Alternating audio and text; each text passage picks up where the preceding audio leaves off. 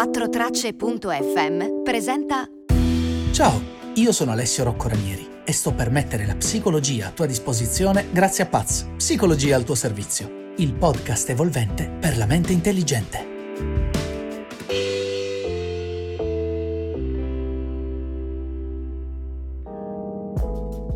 Opla! Sì, opla. Oggi compio 30 anni. E se mi fermo a riflettere sulla decade 20-30, mi rendo conto di come questa abbia sconvolto tutto, facendomi passare da divo dell'high school a emo depresso a universitario depresso e, beh, psicologo, scrittore e miglioratore di vite umane. Quindi quale occasione migliore per parlarti di psicologia oggi se non parlandoti sinceramente di me e di quello che sento di aver imparato da questo periodo così ricco di contraddizioni, di cambiamenti, di crisi, non dimentichiamoci le crisi e di evoluzioni. Sì, perché se i primi dieci anni di vita li passiamo a capire cose utili, come non farci la pipì addosso, o mangiare la mozzarella senza soffocare, mentre tra i 10 e i 20 si è talmente assorbiti da se stessi che ogni pensiero non è altro che un proprio preconcetto mascherato da idea, e dai 20 ai 30 che attraverso sconfitte e vittorie, errori e meriti ci si struttura nella persona che abbastanza stabilmente continueremo ad essere nel corso della vita. E quindi è proprio dai 20 ai 30 che a patto che si impari la sacra arte della messa in discussione che si può avere l'occasione di diventare sul serio uomini o donne e non solo ragazzini con le prime rughe. E ogni riferimento alle rughe è puramente casuale più o meno. E questo è valso anche per me. Infatti quasi tutto quello in cui credevo in questi ultimi dieci anni mi si è sgretolato tra le mani come un castello di sabbia costruito troppo vicino al mare. E tutte le lezioni più importanti che ho imparato in questo lungo periodo sono derivate da una qualche forma di sofferenza, di dolore o di perdita. Perché alla fine è così che noi impariamo. Apprendiamo che non ci si scotta col fuoco scottandoci e capiamo che non si ferisce il prossimo se non vogliamo perderlo proprio dopo averlo ferito e quindi proprio dopo averlo perso. E da qui la prima importantissima lezione, cioè il dolore è un'opportunità e in quanto tale può essere sfruttato a nostro vantaggio. Tutte le nostre sofferenze, se impiegate strategicamente, possono essere occasioni di crescita personale e nei casi più estremi di vera e propria rinascita dalle proprie ceneri. Io ricordo molto bene il momento in cui ho toccato il fondo e ricordo ancora meglio la sensazione terribile che si prova quando si ha la convinzione reale che non valga la pena andare avanti e continuare a funzionare. E in quel caso ciò che davvero mi ha tirato fuori da quella fossa in cui non arrivava un pizzichino di luce, neanche un micro spiraglio, è stato chiedermi perché soffri, perché stai così male.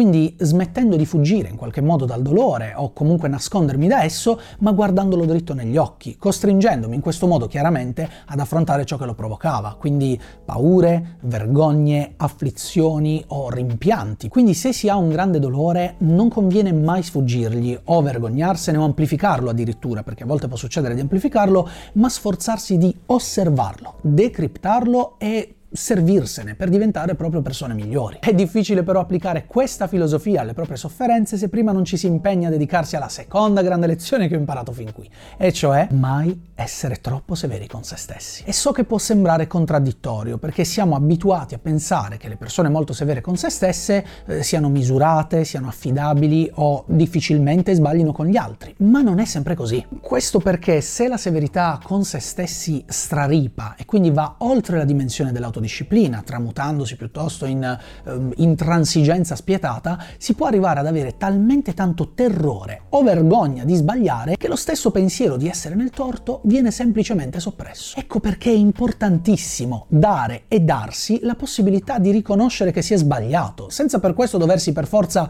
torturarsi, fustigarsi, abnegarsi o autodistruggersi come un Voltorb troppo nervoso. Ma come applicare questa lezione, considerato che veniamo bombardati dal messaggio che sia molto meglio una persona che non sbaglia mai piuttosto che una persona che sbaglia ma ammette di avere torto? Come non lasciarsi abbindolare o ossessionare da questo perfezionismo chimerico che porta inevitabilmente a reiterare atteggiamenti stupidi o sbagliati o addirittura dannosi per se stessi o per gli altri pur di non ammettere che si è nell'errore? Con la terza lezione, e cioè concediti di sbagliare costruttivamente. Laddove sbagliare costruttivamente non vuol dire di certo continuare a fare cagatoni autogiustificandosi rimanendo stagnanti nei propri limiti o difetti, ma vuol dire piuttosto vivere la propria esperienza di fallimento con curiosità, con apertura e con voglia non ossessione di migliorarsi. Quarta lezione, adottare una prospettiva a lungo termine. A volte mi chiedo se questa storia del carpe diem, del vivere l'attimo, del cogliere il momento, non sia stata tutta un po' mal interpretata. Ciò me lo fa pensare il fatto che con questi motti spesso giustifichiamo alcune delle azioni più stupide, ingiuste o dannose che si possano compiere. Ecco perché è importante avere una visione chiara di chi si voglia essere da qui a tot anni, visualizzando una rotta da seguire, creandosi una bussola esistenziale, se non altro per capire se come ci comportiamo nel presente è allineato, è coerente oppure no a chi vorremmo essere nel futuro. Di fatto però è impossibile migliorarsi senza aver prima una chiara idea di cosa significhi essere migliori o peggiori, il che ci porta alla quinta lezione, cioè trova dei modelli a cui ispirarti. D'altronde di grandi uomini e grandi donne che hanno espresso grandi concetti e idee ce ne sono stati tantissimi, così tanti effettivamente che a volte credo che per risolvere i grandi problemi del mondo non serva cercare nuove soluzioni, quanto piuttosto mettersi a studiare e mettere insieme ciò che di giusto e utile sia stato già espresso nel corso di questi ultimi 2000 e passa anni. Attenzione però, lezione numero 6. C'è tanto, se non tutto da imparare, anche da chi non è mai stato sotto i riflettori. Spesso le storie di vita più umili racchiudono antiche saggezze salvavita. E se non mi credi allora ascolta con attenzione le parole di mia nonna, che nel pieno di un ictus, nel parcheggio di un ospedale intasato, mi ha concesso una piccola e perfetta perla esistenziale. Secondo te, per te, cos'è la felicità? Eh, può essere tanta e può essere niente, però la felicità è di accontentarsi di quello che si ha. Mm. Ed ecco come una donna così inosservata riesca a farsi portatrice di una sapienza così originaria e assolutamente utile. Non si ha sempre la fortuna però di potersi rifare ad esempi saggi e questo ci porta alla lezione numero 7, e cioè non limitarsi ad imparare solo da chi appare prudente, ma sforzarsi di imparare il più possibile anche da chi non fa altro che sbagliare. Tutti nella vita abbiamo uno o più consanguinei che nonostante l'amore familiare non rappresentano proprio il migliore modello da seguire. Un esempio però rimane sempre un esempio, anche quando è negativo, semplicemente non di una atteggiamento da imitare, bensì di un atteggiamento da evitare. Ma questo mi rendo conto è più facile farlo applicando l'ottava lezione, e cioè pratica la gratitudine. Per ogni cosa che pensi ti manchi o manchi a qualcuno a cui vuoi bene, concentrati su tre cose che invece ci sono e di cui è apprezzabile la presenza. Purtroppo noi umani siamo così perfettamente programmati all'insoddisfazione che dobbiamo letteralmente costringerci a notare ciò che invece ci rende fortunati. Poco male però, la psicologia questo l'ha capito ed è per questo che ha messo a nostra disposizione tanti utili consigli, tanti strumenti per non rimanere vittime delle nostre impostazioni di fabbrica. E se la gratitudine non è ancora il nostro forte, allora per cercare di mettersi in contatto più profondamente con gli altri si può usare la nona lezione, e cioè quando non sai cosa fare per star meglio, allora fa un gesto carino per qualcun altro. Vale tutto, dalla cosa più sciocca, tipo fare un complimento, ad azioni più impegnative, rendersi gentili o utili al prossimo è uno dei modi più pratici e veloci per sperimentare il massimo del proprio potenziale umano e sentirsi quindi più grati e felici. Ed ecco perché la decima lezione è una delle esperienze più belle che si possano fare nella vita, è veder sorridere un'altra persona, sapendo che parte di quel sorriso è anche merito nostro. Attenzione all'undicesima lezione, però, imparare a riconoscere e accettare quando qualcuno non vuole essere aiutato. Non bastano infatti la buona volontà o le buone intenzioni o addirittura le giuste nozioni per poter aiutare qualcuno che non vuole essere aiutato. Anzi, il rischio in questo caso è di creare pasticci ancora più grandi. Ciò che è più costruttivo, infatti, è applicare la dodicesima lezione, e cioè sforzati di accettare gli altri per quello che sono e non per quello che vorresti fossero. Ma quindi come si fa in quei casi in cui speriamo di poter cambiare in meglio qualcuno a cui vogliamo bene e che non vogliamo vedere continuare a soffrire per i suoi atteggiamenti? Si fa con la tredicesima lezione, e cioè se vuoi aiutare qualcuno a cambiare, non fargli un grande discorso, ma forniscigli un grande esempio. Non c'è qualcosa che noi esseri umani odiamo di più dell'ipocrisia. Ecco perché quando diamo un consiglio è giusto chiedersi se il proprio esempio di vita combaci con ciò che stiamo dicendo. Fornendo il giusto esempio possiamo sperare che gli altri vengano naturalmente attratti dal nostro modo di fare e che a loro volta traggano ispirazione da questo e quindi si comportino similarmente a come ci comportiamo noi. Essere esempi di vita però potrebbe non essere così semplice, dato che potremmo essere i primi ad aver bisogno di aiuto e quindi come fare quando non riusciamo a renderci un modello valido al quale ispirarsi dopo aver comunque applicato le lezioni che abbiamo detto fino ad ora? Col quattordicesimo insegnamento, e cioè in mancanza di bussole, comportati come vorresti si comportasse la persona a cui vuoi più bene. A volte infatti è più facile voler bene e amare gli altri piuttosto che se stessi. E un piccolo modo per hackerare questo bug è di comportarci noi stessi come vorremmo che si comportasse qualcuno a cui teniamo particolarmente. Che è abbastanza arzigogolato, me ne rendo conto, ma vi assicuro che funziona. E se sentite che non ci sia nessuno a cui voler bene, perché tutto è uno schifo, l'umanità non merita amore e quant'altro, allora non si deve aver paura della quindicesima lezione, cioè rivolgiti ad un bravo psicologo. Bravo proprio sottolineato tante volte. La nostra condizione naturale infatti non è quella di allontanare, scacciare o mal sopportare gli altri, questo perché siamo creature spontaneamente sociali e inclini proprio alla creazione di legami significativi e storie condivise. Ma questo processo, se subisce uno o più traumi, potrebbe bloccarci facendoci diventare freddi, diffidenti, cinici e nichilisti, facendoci quindi vivere solo una parte della nostra vita che poi è quella più negativa. Ma lo psicologo, quando è bravo, può può aiutarti proprio ad affrontare e a superare quei traumi, così da tornare ad avere un'esperienza di vita eh, più felice, a credere nel prossimo, a credere nel futuro e quindi sentirsi più completi e soddisfatti. Ma torniamo all'avere degli esempi, perché questa pratica potrebbe celatamente tramutarsi nella tendenza nociva ed insensata al confrontarsi con i risultati o la vita degli altri. Non è un caso che la sedicesima lezione sia quindi evita il confronto sterile col prossimo. Tutti hanno una loro storia di vita e tutti nascono con fortune o disgrazie di cui nel 99% dei casi siamo totalmente all'oscuro. Pensare di servirsi del prossimo, quindi, per valutare la propria esistenza è altamente fuorviante e privo di senso. Specialmente se consideriamo che grazie ai social il confronto non avviene più con persone,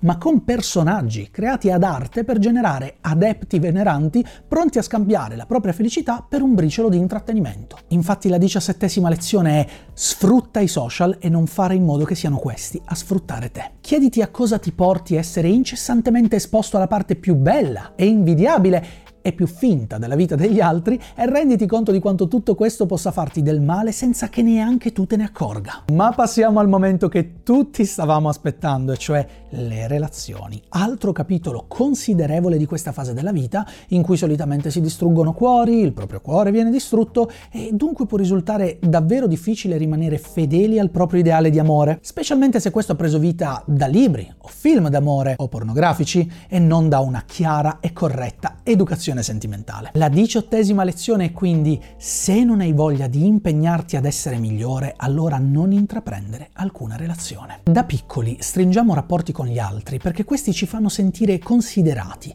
e assolvono quindi alla nostra atavica necessità di attenzione e ammirazione. Altre volte invece ci impelaghiamo in situazioni difficili per misurarci con le nostre potenzialità e vedere se siamo in grado di risolvere i problemi degli altri, di chi ci mettiamo a fianco. Per quanto siano molto comuni però, queste non sono le basi solide sulle quali fondare una relazione stabile e sana. Avere un rapporto sentimentale votato al miglioramento nel tempo e al rispetto significa dover mettere in gioco delle risorse che da soli non servono, perché da soli si ha più libertà, si è meno esposti al giudizio altrui e abbiamo responsabilità solo nei nostri confronti. Ecco perché se si vuole avere una relazione degna e costruttiva si deve essere disposti ad impegnarsi in una costante e lo capisco, talvolta estenuante progressione del sé ben oltre i propri bisogni e confini. La diciannovesima lezione è quindi l'amore, come ogni cosa importante, comporta anche una buona dose di sacrifici e impegno, che se non si è disposti ad elargire, allora è meglio lasciar perdere. Ventesima lezione, chiaramente tutto questo deve essere assolutamente condiviso anche dal nostro partner, altrimenti si rischia di finire in circoli viziosi in cui uno si fa, un, si fa in quattro per far quadrare i conti relazionali, mentre l'altro compie abusi mascherati da libertà o da semplici errori umani ed è così che si diventa tappetini da piedi per anime inquiete. Il che ci porta alla lezione numero 21, e cioè se non ti dai alcun valore, allora attrarrai persone che non ti daranno alcun valore. Il rispetto che proviamo per noi stessi è percepibile e palpabile in ogni nostro gesto e atteggiamento e questo ci rende vulnerabili a chi ha scopi maliziosi nei nostri confronti o che magari vuole solo assoggettarci sentimentalmente o fisicamente. Ecco perché è importante trattare se stessi con rispetto, così da fare in modo che chi si voglia approcciare a noi capisca fin da subito l'antifona ma attenti alla ventiduesima lezione. Farsi amare significa anche farsi rispettare, ma farsi rispettare non vuol dire farsi riverire o adorare. Bisogna essere disposti infatti ad accettare che l'altro abbia di noi non una visione iperidealizzata di chi siamo, ma razionale e moderata. E se si hanno problemi con tutto questo, allora c'è bisogno di fare un bel check dell'autostima. E diciamo che questo l'ho capito a mie spese grazie alla ventitresima lezione, cioè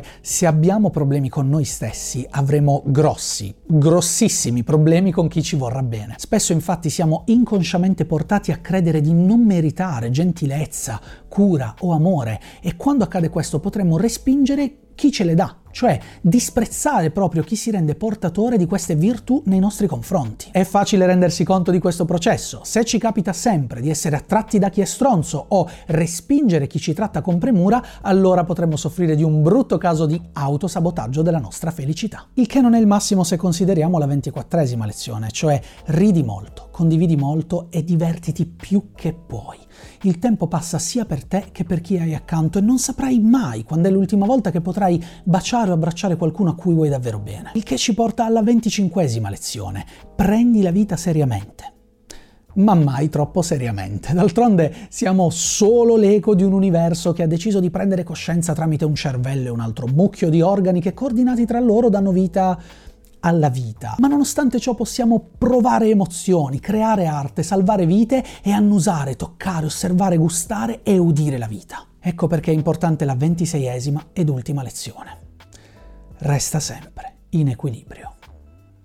Ok, lo so, il titolo di questo video è 30 lezioni di vita che ho imparato dai miei 30 anni, ma penso che essere sinceri sia più importante di far quadrare i conti e se sento che tutto quello che avevo da dire l'ho detto, insomma possiamo chiuderla qui. Certo, un'ottima 27esima lezione potrebbe essere che non esisterà mai un video su YouTube abbastanza lungo da poter contenere davvero tutto quello che si può imparare in 30 anni. E una giusta 28esima lezione potrebbe essere quella di ricordarsi che comunque ci sarà sempre qualcosa da imparare purché si mantenga la mente aperta e il giudizio sospeso ma nonostante ciò un'utile ventinovesima lezione potrebbe suonare un po' come sì, ricordati sempre di mettere impegno e lavorare nei tuoi progetti, che siano questi un canale YouTube o la scrittura di un libro, ma tenendo sempre a mente la trentesima lezione, cioè non dimenticarti mai di far avanzare del tempo per te. E quindi scusatemi, ma un tiramisù mi aspetta. Io spero che questo podcast ti sia piaciuto o che tu possa averlo trovato utile. Se così fosse ti chiedo di aiutarmi nella mia missione di divulgazione e di consigliarlo a qualcuno a cui pensi possa interessare. Ti ricordo inoltre che puoi sostenere il mio progetto comprando il libro di Paz, Psicologia al tuo servizio o supportandomi su Patreon. Se hai dubbi, domande o proposte di argomenti puoi scrivermi al sito www.alessioroccoranieri.com. Io ti ringrazio per l'attenzione che mi hai dedicato e ti do appuntamento al prossimo episodio di Paz, il podcast evolvente per la mente intelligente. E che la psicologia psicologia sia con te.